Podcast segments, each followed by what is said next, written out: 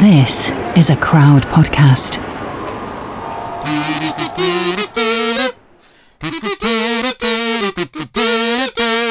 Joseph Stalin, Malenkov, Nasser. and Prokofiev. Ooh, good tunes. Like it, Billy. Hello and welcome to episode 31 of We Didn't Start the Fire, the podcast that's history through a Billy Joel number one hit. All the people, places, and moments that shaped our world, the ones racing for space, turning up the Cold War heat, building things up, and knocking them down. I'm Tom Fordyce. I'm Katie Puckrick. Katie, you ready to start some fires? Oh, am I? Today, we are meeting the man behind the music that many of us know and love. He is a Russian composer named Sergei Prokofiev, and some of his tunes include my very first record at What? the age of three, which was Peter and the Wolf. Peter and the Wolf, and I played the bejesus out of that thing. Yeah, yeah. I mean, come on. That was the way that little kids around the world got familiar with the orchestra. I was one of those little kids that got shuttled off to ballet classes, and then my family would go out and see ballets. And so that was also how I ran into Prokofiev because he wrote Romeo and Juliet, which had that hit song called The Dance of the mm-hmm. Night. Mm-hmm. Bum, bum, bum, mm-hmm. bum. That is a song in my ignorance that I know as the Apprentice theme tune. Okay. So I think of Alan Sugar when I hear those It's notes. very, very stimulating. Good old Alan Sugar. Because originally it was from the scene in Romeo and Juliet where the Montagues and the Capulets.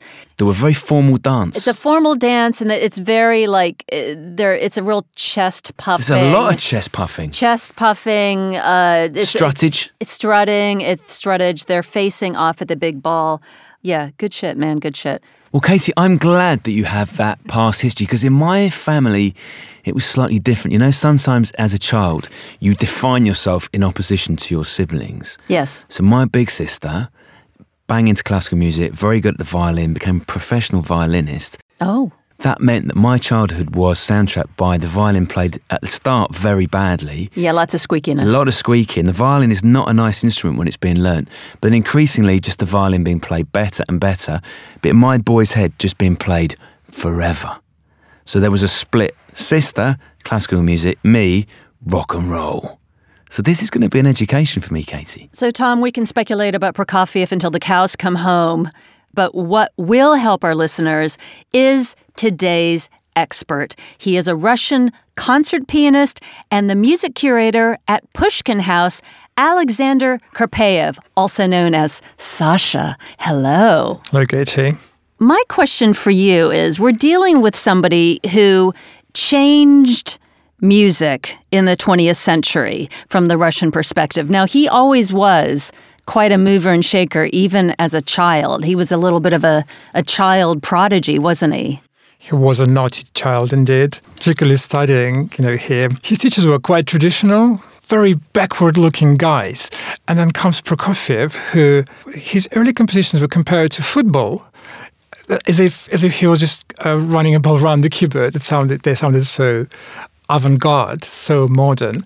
So although he was he was looking backwards, as if um, he was rooted in a tradition. Yes. He was a naughty child, trying to experiment always and and be energetic, and looking for new ways to express himself and new music. And he was uh, actually writing at the age of five years old, wasn't he?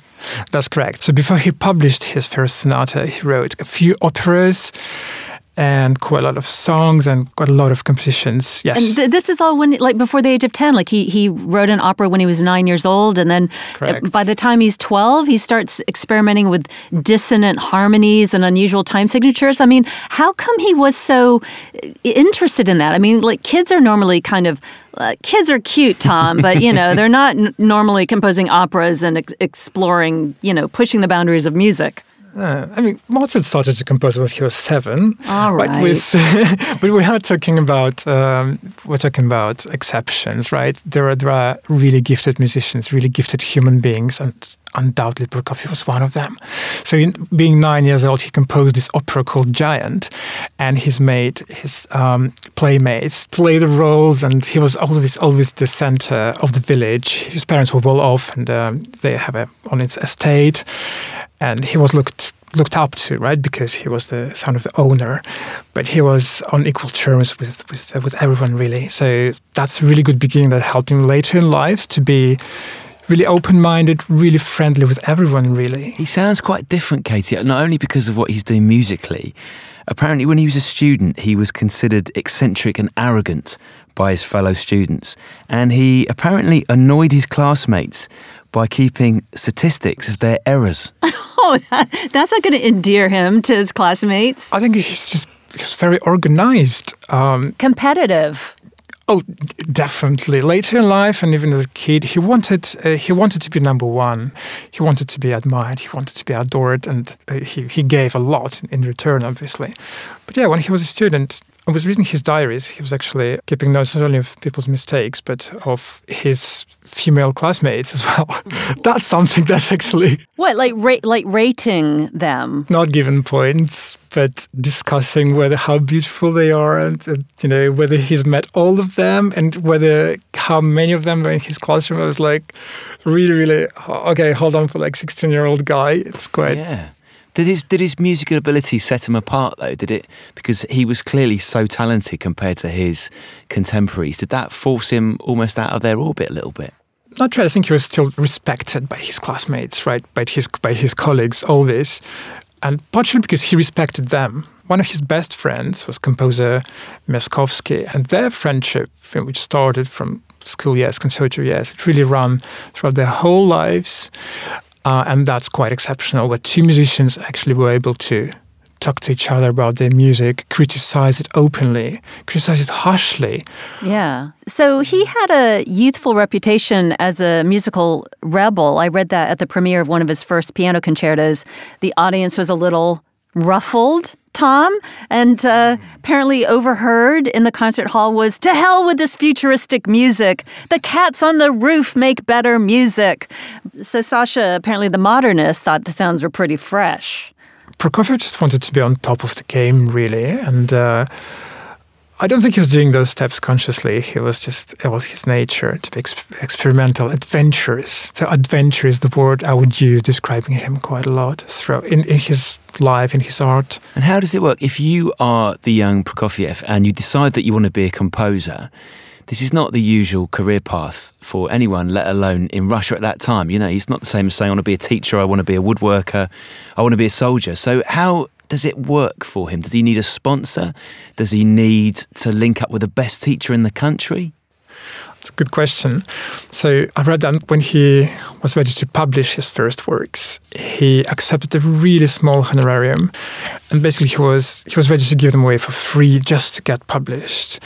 And I think it comes down to having uh, wealthy parents. Really, that really helped. He had opportunities from the very start, but that doesn't diminish the scale of his talent. And how many hours would he be playing the piano every day? That his diaries don't really shed light on. He's too busy writing about the girls, the pretty girls. That's right. That's what the diary's about. Well, he did win a grand piano in a contest at his conservatory. So, I mean, not the most portable prize, But useful. very useful. How did he, Sasha, how did Prokofiev make it out of Russia? Because he did do a, he ended up traveling to Paris and writing some ballets for Sergei Diaghilev in the Ballet Russe. That's right. But before he got to Europe, you know, he traveled to to States. And unusually, when he was leaving Russia in uh, 1918, you know, country was uh, torn in a civil war. That was a horrible time. Oh, yeah, because World War One was just wrapping up, but then it was the Russian Revolution. Correct. Yes. Revolution followed by civil war. It, it was a horrible time to be in a country. Many composers left. Stravinsky Smart. left many years ago. Rachmaninoff um, year before. Uh, but the, most of the immigrants they left Russia through through Odessa, through Black Sea, or going through Baltic countries. Prokofiev went east. He went to Vladivostok. He crossed the whole country using uh, Trans-Siberian Express. Went to the first furthest point in Russia. Went to Japan. Played in Japan, and from there onwards, he, he, he went to New York. So it's even the way he left Russia was incredible. What's what was remarkable for me on this train journey, which you know takes a few weeks, and there were delays uh, because of the civil war. At some point, the train was six days late at one of the stations. He got really upset, right, because he loved being punctual everywhere. But what can we do? It's a civil war. He ended up writing short stories on the train, ah. and that part of his art is not really famous. I read some of them, and they're, they're actually quite good. Full of, full of imagination, fantasy. Um, again, this sense of adventure, human uh, humor. Excuse me, sunshine, just like in his music. Ah, Casey, I was sort of surprised when I heard that he'd left Russia. I was wondering how he managed it at that time. And there's a quote from uh, a high-ranking official who says to Prokofiev, "You are revolutionary in music. We are revolutionaries in life." We ought to work together, but if you want to go to America, I shall not stand in your way. Well, they say that, and then they figure out a way to stand in his way later on. And so he ends up in Paris with the Ballet Russe, and um, he's in good company because Stravinsky is writing for them, and uh, George Balanchine is choreographing for the Ballet Russe. And uh, he, I think his first love really is opera, isn't it? But he ends up starting to compose for the ballet. Well, I think opera was his first love, so to say. He really wanted to make a name as an operatic composer. And I do think they are underappreciated. I think it's just the love to Three Oranges that make it made it into international repertory. But the Gambler is quite good. He really made a huge bet on being an operatic guy, and it didn't really come across. So he he ended up writing ballets as well, and he was slightly more successful in them, and that's because I think he he felt freer expressing himself through just instruments, to just instrumental music. How would you characterize his approach as a composer, like his his actual sound? W- what are the hallmarks of a Prokofiev work? Energy, of course. You know, you can feel the life pulsating in his uh, works um, sunshine, humor, being positive, just like he was as a man, really. Uh, at the beginning of his career, of course, there was a strong inclination toward, towards avant-garde, right? He wanted to be ahead of the game, really. Being in America, he had to adapt his style a little. He was trying to find a more simple language, a more simple musical language. I think towards the end of his life, he managed to kind of combine the two, you know, without losing individuality. He was, you know, his music is recognizable. I find him very cinematic uh, and very uh, expressive and expansive. And the reason why I keep harping on about his ballet work is because I'm a dancer. And the thing about it, just to even dance to, it's so, it almost dances for you. And it's got this gossamer shimmer and there's so much drama to it. So it, it's um, it almost tells you the story. Like you were saying the thing about he wasn't hemmed in as he would have been with opera by the words, but actually you can see the pictures with his music. Would you agree that there's something of course, to that? Of course, it, I, for me, it's this sense of the imagination, extraordinary imagination, in his in the short stories and instrumental music, and particularly in ballets, managed to deliver this. Um, you know what's important in dance to have a beat, right? A sense to have a pulse to which you dance, and that was so naturally inbuilt in him, in, in his temperament, that uh, I think he, yeah, he was particularly successful as a ballet composer for that reason. Hmm. Although I did read that he almost got into a punch up with Stravinsky after uh, old Igor poo pooed uh, Prokofiev's opera aspirations. Like Stravinsky was like, you know, just stick with this. This is good for you. And uh, Sergei didn't want to hear it. Well, don't get me started about talking the you know, relations between the musicians. uh, Prokofiev, he, he aspired to Stravinsky. He, he was number one in Western Europe, I'm afraid, when Prokofiev came. And in the States, that was Rachmaninoff, who ended up being number one concert pianist. So um, Prokofiev just, he wasn't really, really kind of iconic composer during his lifetime. Well, maybe it's Soviet Union towards the end of his life, but not before that. Yeah, it must have been frustrating. Katie, I don't know about you, but I need a little breather. Should we have some ads? This is the story of Whitney Houston, of George Michael, of Otis Redding, of Amy Winehouse, of Michael Hutchence, Bob Marley. This is the story of Prince, It's a new podcast series. about how they died and why we're still talking about them so long after. It's like nothing you've ever heard before. That feeling. That feeling. Just search for Death of a Rock Star on your podcast app. And subscribe now.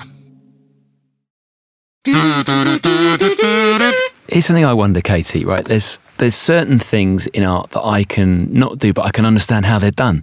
So you can understand how a rock song is written. You understand the basic chords on a guitar, and then you can put your rhythm track, and then you build the bass, and it all makes sense. With something like Prokofiev does, I don't even know where to begin.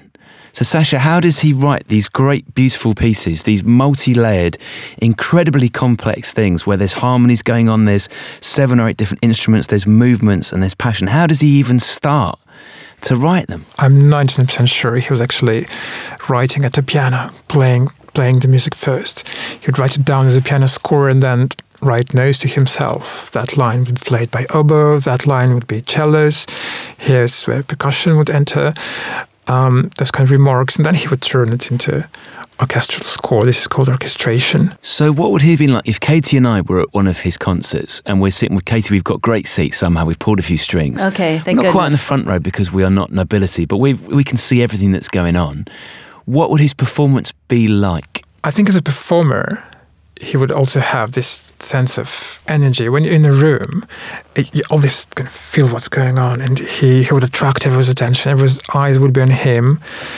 Uh, he was a tall guy as well, a center point of the performance, and uh, he would hold your attention the, for the whole duration of the piece. There's no doubt about it. And then after it's all done, you, you would feel like, wow, that was Prokofiev. So eh, we have a composer who's very interested in polytonality and dissonance and, and being on the, the cutting edge. And he's now in an environment where uh, he has to watch his back. How does this affect him and his work? I would, I would actually disagree slightly. I think when he came back in 1936, obviously he was he was looking for a place where he could be number one, right? And um, I think it was between him and Shostakovich. Um, and at the time, Shostakovich being 14 yes, his junior, he had um, obviously privileges that go together with it. He was awarded Stalin Prize nearly five times, I think. And Stalin Prize equals to amount of cost of a like one bedroom flat each time, right? So Right. he was just well off, I think, in Soviet Union. He wasn't complaining. He was willing to to play the game with the government. And obviously, he wrote pieces to glorify Stalin, to celebrate anniversaries of October revolutions, all those kind of works that we totally forgot about today. But every composer had had to write back then. And so he wrote Peter and the Wolf, and that was for that was kind of like the uh, the Soviet version of celebrating uh, Boy Scouts, which were the young pioneers, right? So Peter is a young pioneer. Correct. Young pioneer Peter goes to catch a wolf. That was written for his friend Natalia Sats, uh, who ran a children's theater. Uh, so the whole idea was spontaneous, I think. But you know, he ended up writing a piece which, which is probably his most famous composition, right? And that's that's clearly done with with love towards children, with you know, edu- with educational purposes. You know, he had two ch- two sons growing up, so Partially, perhaps that was written written for them. And the idea was to uh, introduce the world of orchestral music to children, yeah, instrument correct. by instrument. Each animal in the story would have a specific instrument. Cat would be represented by clarinet, yes. and duck would be oboe. Oboe, yeah. This is bringing back memories now, Katie.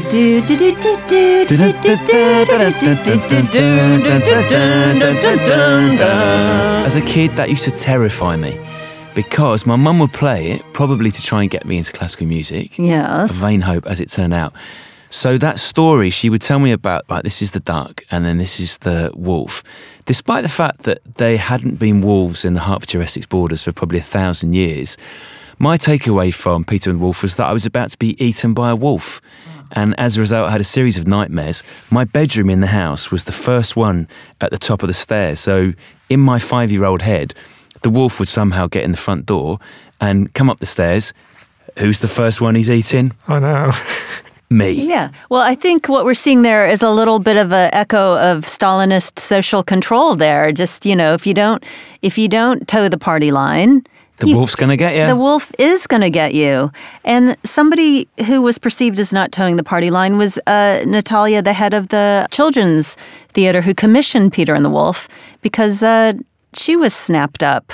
That was a very normal procedure, horribly, I'm afraid. The year when Prokofiev came back, 1936, uh, you know, 1937, the following one was was is famous for being the, the most the horrible one. It's called The Great Purge. Indeed. And Prokofiev, when he came back, he brought his wife and two sons with him. And his wife, Lena, being a Spanish by origin, very brave move from her, from her, right? Yeah. She loved him to do that. Five years later, though, Prokofiev ended up being with someone else. They somehow existed like that for seven years, him being formally married to Lena and then having a, a second unofficial wife. When in 1948 he wanted to marry his second wife, he was told that his marriage is actually not recognized by the Soviet Union in the first place. so what was up? Was it because they married outside of Russia or because she wasn't Russian? I think that was a decision probably made by Stalin himself. Allow Prokofiev marry his second Russian wife. He could decide individual's destiny like that. Weeks after he got married, Lena got arrested and sentenced to 20 years of gulag, Hard labour. hard labor, yes indeed. And was that what, just a jumped up charge that Stalin had come up with or I hear that she had actually tried to apply to send some money to her mother in Spain. And the decision was, well, you're obviously a spy. It's international espionage. She was, she was attending parties at um, foreign embassies, had lots of friends in French embassies, Spanish embassies, and that's enough to be on the blacklist. Yes. Whoa. Yeah. So, what impact when Peter and the Wolf? I almost said comes out because I'm I'm I'm talking about this, Katie, like it's a number one in the hit parade. right, who's listening to Peter and the Wolf in Russia? Well, Russia being Soviet Union being a large country, huge country, uh, radio was a very important part of propaganda, and obviously um, premieres were recorded, and uh, Peter Wolf would be recorded and played on radio. It instantly became a hit. So Prokofiev will be known across Russia by ordinary Russians. Yeah, if, if you have a radio, you know all about Prokofiev, I would have thought. He did end up writing a, a series of what is known now as the War Sonatas. Correct. Um, so the three so-called war sonatas they they were premiered during the World War II. During the war, the censorship was relaxed a little bit because obviously the focus was on the war, and composers could be freer again. And that's why those three particular sonatas there are considered some of the highlight, one of the highlights of his output. because he is he can let his freak flag fly and in fact i've seen you performing sonata number seven on youtube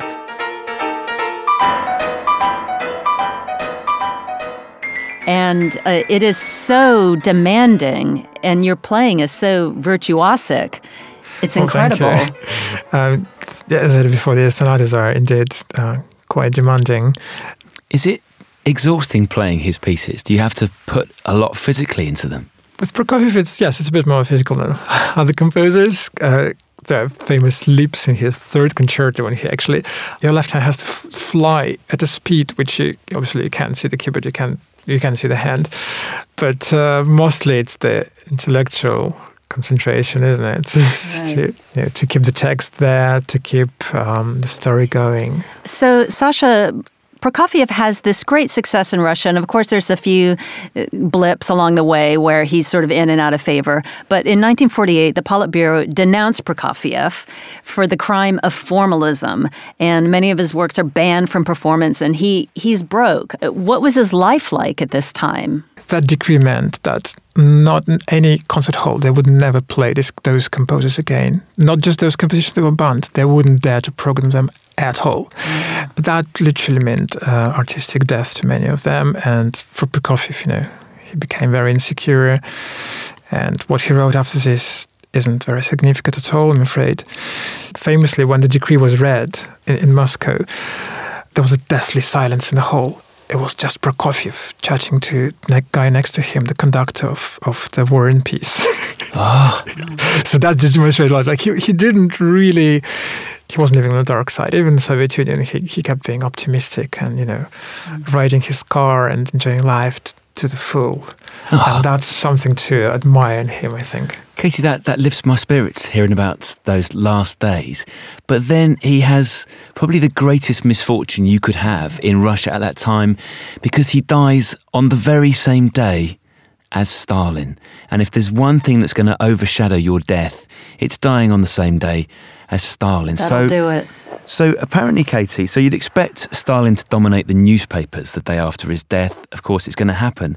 But the main Soviet musical periodical, you know, something which is just about music, it only mentions Prokofiev on page 116. So the first 115 pages of a musical periodical about the death of Stalin.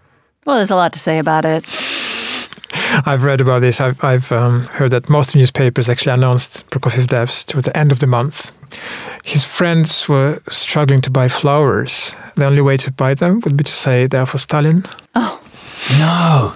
And most of his colleagues were in the famous ones, Richter and Rostropovich, were engaged in playing at Stalin's funeral. And then only some of them managed to get to Prokofiev's and play there as well. Some didn't make it. And I've heard, it might be true, that because he lived so close to Kremlin, Prokofiev's coffin had to be carried out of the house through the roof. Wow. And w- was he was he treated as a hero in the Soviet Union after his death? Once once the death of Stalin had been processed, dealt with, once he'd been eulogized, praised, embalmed, all the rest of it. How was Prokofiev treated? I think he's he was known and popular during a lifetime also. You know, mm-hmm. so I think what, became um, less important than it that he lived outside Russia for 18 years. That bit could be forgotten about finally, and he could be uh, identified as the, as the Russian composer. And And what would you say the legacy of Prokofiev is? I think it's about being one of those rare artists who lived through World War One, World War Two, Russian Revolution, emigration, Great Purge, and he kept writing music throughout all those events, and he kept being optimistic and full of life, and that's what to admire in him, I think. A survivor. Sasha, thank you so much for filling our heads with so much more knowledge about Prokofiev. And if people want to see you playing Prokofiev, they can find you where? There is a CD I've made with some of the Visions Fugitive, and I, but I hope to record more in the future. I would track uh, Sasha down on YouTube and check out the fancy fingerwork, and uh, you'd look him up via his full formal name, Alexander Karpeyev, K A R P E Y E V. And if people have never heard any Prokofiev and they need to hear one piece, Sasha, what is his number one smash hit banger? That would be the Dance of the Night from Romeo and Juliet, wouldn't it? Just give us a little burst of that, please, Katie. Do do do do do do do do boom ba bum bum bum bum. You have to sing along, Sasha. Come on, you're the one who's it, Katie. Look at the expression on Sasha's face. He's looking. He's disgusted. Absolutely mortified. I'm looking for a keyboard to actually accompany you. That's that's how my instincts work. he's clicking. He's clicking his fingers on the table. That's he's right. doing some. He's doing some um, air pianoing. Katie, I'll be honest. The more I hear about the privations, the brutal reality of Stalin's Russia, I get the feeling that you and I, as we fancy ourselves as creative types, would not be in for a good time. Uh, he doesn't have a wide-ranging love uh, of of all things forward-thinking when it comes to artsiness. Um, I think Stalin's big thing was repression, repression, repression, repression, and poor old Prokofiev. I mean, he just never could catch a break when it came to trying to get one of his operas off the ground. There'd always be some sort of like a, a revolution, or you know, he'd have to leave town, or you know, something would be going down. So, Katie, from one piano playing legend to another piano playing legend, very close to our hearts, Billy Joel. Has he done the right thing in including Prokofiev in his own masterwork? I think in this case, he is revealing something about himself. I think that much like myself, and much like you, Tom, he probably listened to Peter and the Wolf as a toddler. And I think that may well have been his introduction to music. I mean, we have to ask him when we meet him. We will track him down. One day, Billy, we're coming for you. You can't escape. You can't run, you can't hide. Yeah, I think you're right, Katie, because the year that Prokofiev dies, 1953, mm. Sits right in the sweet spot for Billy. Billy loves the 50s more than any other decade, doesn't he? according to the song, he can't he can't escape the fifties. Like by the time he gets to the eighties, there's like two and a half topics. we shall get to the eighties, Katie, but what about next week? Next week we are dealing with Rockefeller. Uh, there's quite a selection of Rockefellers, isn't there? And in this case, we're dealing with Winthrop. What's a name? It is quite a name. Katie, I'm looking forward to that already. In the meantime, if you want another podcast to listen to, there's a great new series called Human Resources, which explores the true story of Britain's involvement in the transatlantic slave trade. It's hosted by Moya Lothian McLean. She's a journalist and descendant of black African slaves and white slave owners. She'll be tracing the echoes of the slave trade across the UK. So, this series takes us right across the nation from rural Welsh clothing districts all the way to to one of the best known chocolate factories in Birmingham. You can find human resources wherever you get your podcasts. And if you want a little bit more fire, Katie, people can follow us on social media at Spread That Fire, and they can email us at fire at crowdnetwork.co.uk. I'm going to be at my keyboard waiting for that email.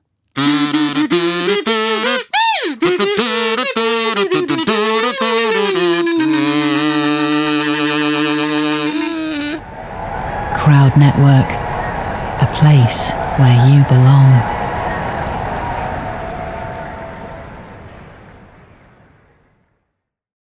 Hello, my name is Peter Zablocki, and I'm a historian, author, and college professor. I'm thrilled to invite you to check out Evergreen Network's History Shorts podcast.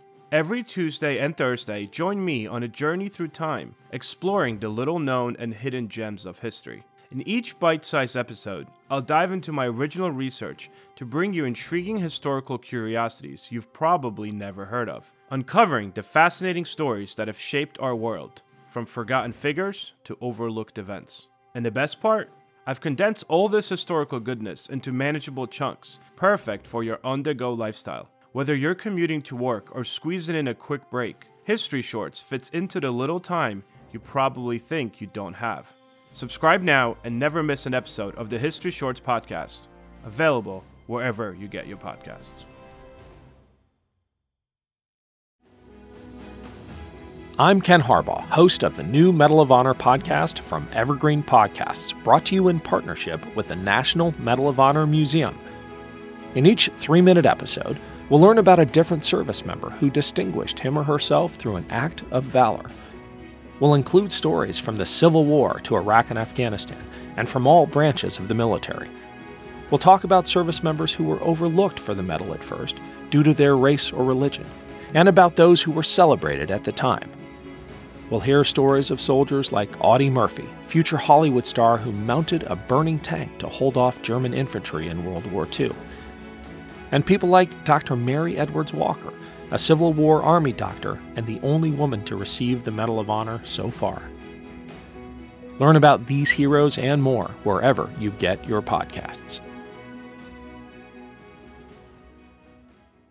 History is the greatest adventure story. But does it ever leave you wondering what the women were doing all that time? This is Lori from the Her Half of History podcast, and the answer is that some women were seizing power, or escaping slavery, or spying for their country, or creating artistic masterpieces, while countless others were doing the laundry, getting married, and wondering why their clothes don't have more pockets. If you would like to hear the stories of women doing all of those things, check out Her Half of History at herhalfofhistory.com or wherever you get your podcasts.